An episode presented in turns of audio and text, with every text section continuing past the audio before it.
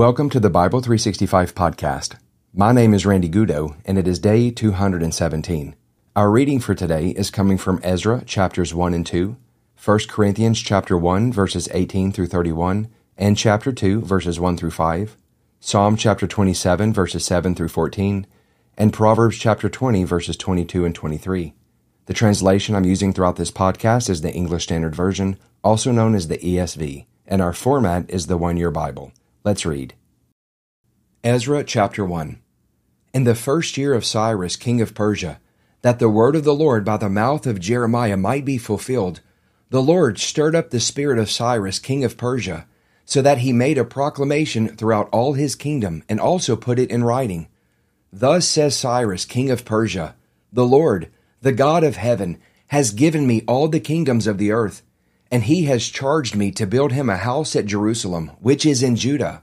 Whoever is among you of all his people, may his God be with him, and let him go up to Jerusalem, which is in Judah, and rebuild the house of the Lord, the God of Israel. He is the God who is in Jerusalem.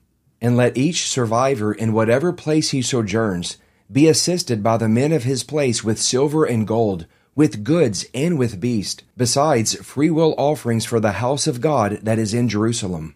Then rose up the heads of the fathers' houses of Judah and Benjamin, and the priests and the Levites, everyone whose spirit God had stirred to go up to rebuild the house of the Lord that is in Jerusalem. And all who were about them aided them with vessels of silver, with gold, with goods, with beast, and with costly wares, besides all that was freely offered. Cyrus the king also brought out the vessels of the house of the Lord that Nebuchadnezzar had carried away from Jerusalem and placed in the house of his gods. Cyrus, king of Persia, brought these out in the charge of Mithredath, the treasurer, who counted them out to Sheshbazzar, the prince of Judah. And this was the number of them thirty basins of gold, one thousand basins of silver, twenty nine censers, thirty bowls of gold, four hundred and ten bowls of silver, and one thousand other vessels. All the vessels of gold and of silver were five thousand four hundred. All these did Sheshbazzar bring up, when the exiles were brought up from Babylonia to Jerusalem. Ezra chapter 2 Now these were the people of the province who came up out of the captivity of those exiles whom Nebuchadnezzar the king of Babylon had carried captive to Babylonia. They returned to Jerusalem and Judah, each to his own town. They came with Zerubbabel, Jeshua, Nehemiah, Seraiah, Reelaiah, Mordecai, Bilshan, Mispar, Bigvai, Rehum, and Baanah. The number of the men of the people of Israel. The sons of Parosh, 2,172. The sons of Shephatiah, 372. The sons of Arah, 775. The sons of Pahath Moab, namely the sons of Jeshua and Joab, 2,812. The sons of Elam, 1,254. The sons of Zattu, 945. The sons of Zaccai, 760. The sons of Bani, 642. The sons of Bebai, 623. The sons of Azgad, 1,222. The sons of Adonikam, 666. The sons of Bigvai, 2,056. The sons of Adin, 454. The sons of Ater, namely of Hezekiah, 98. The sons of Bezai, 323. The sons of Jorah, 112. The sons of Hashum, 223. The sons of Gibbar, 95. The sons of Bethlehem, 123. The men of Netophah, 56. The men of Anathoth, 128. The sons of Azmaveth, 42. The sons of Kiriath-arim, Chephirah, and Beeroth, 743. The sons of Ramah and Geba, 621. The men of Michmas, 122. The men of Bethel and Ai, 223. The sons of Nebo, 52. The sons of Magbish, 156. The sons of the other Elam, 1,254. The sons of Harim, 320. The sons of Lod, Hadid, and Ono, 725. The sons of Jericho, 345. The sons of Senaah, 3,630. The priest, The sons of Jedaiah of the house of Jeshua, 973. The sons of Immer, 1052. The sons of Pashhur, 1247. The sons of Harim, 1017. The Levites, the sons of Jeshua and Kadmiel of the sons of Hodaviah, 74. The singers, the sons of Asaph, 128. The sons of the gatekeepers, the sons of Shallum, the sons of Ater, the sons of Talmon, the sons of Akkub, the sons of Hatita, and the sons of Shobai, in all 139. The temple servants, the sons of Ziha, the sons of Hasupha, the sons of Tabbaoth, the sons of Keros, the sons of Siaha, the sons of Padon, the sons of Lebanah, the sons of Hagabah, the sons of Akkub, the sons of Hagab, the sons of Shamlai, the sons of Hanan, the sons of Giddel, the sons of Gahar, the sons of Reaiah, the sons of Rezin, the sons of Nekoda, the sons of Gazzam, the sons of Uzza, the sons of Paseah, the sons of Besai, the sons of Asnah, the sons of Meunim, the sons of Nephisim, the sons of Bakbuk, the sons of Hakupha, the sons of Harhur, the sons of Bazluth, the sons of Mehida, the sons of Harsha, the sons of Barkos, the sons of Sisera, the sons of Temah, the sons of Neziah, and the sons of Hatipha, the sons of Solomon's servants, the sons of Sotai, the sons of Hassophereth, the sons of Peruda, the sons of Jaalah, the sons of Darkon, the sons of Giddel, the sons of Shephatiah, the sons of Hattil, the sons of Pochereth Hazzebaim, and the sons of Ami. All the temple servants and the sons of Solomon's servants were 392. The following were those who came up from Tel Melah, Tel Harsha, Cherub, Addan, and Immer, though they could not prove their fathers' houses or their descent, whether they belonged to Israel. The sons of Delaiah, the sons of Tobiah, and the sons of Nekoda, 652. Also of the sons of the priest, the sons of Habaiah, the sons of Hakkoz, and the sons of Barzillai, who had taken a wife from the daughters of Barzillai the Gileadite, and was called by their name. These sought their registration among those enrolled in the genealogies, but they were not found there, and so they were excluded from the priesthood as unclean. The governor told them that they were not to partake of the most holy food, until there should be a priest to consult Urim and Thummim. The whole assembly together was 42,360 besides their male and female servants, of whom there were 7,337, and they had 200 male and female singers. Their horses were 736, their mules were 245, their camels were 435, and their donkeys were 6,720. Some of the heads of families, when they came to the house of the Lord that is in Jerusalem, made freewill offerings for the house of God, to erect it on its site. According to their ability, they gave to the treasury of the work 61,000 darics of gold, 5,000 minas of silver, and 100 priest garments. Now the priests, the Levites, some of the people, the singers, the gatekeepers, and the temple servants lived in their towns, and all the rest of Israel in their towns.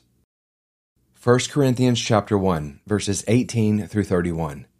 For the word of the cross is folly to those who are perishing but to us who are being saved, it is the power of God. For it is written, I will destroy the wisdom of the wise, and the discernment of the discerning I will thwart. Where is the one who is wise?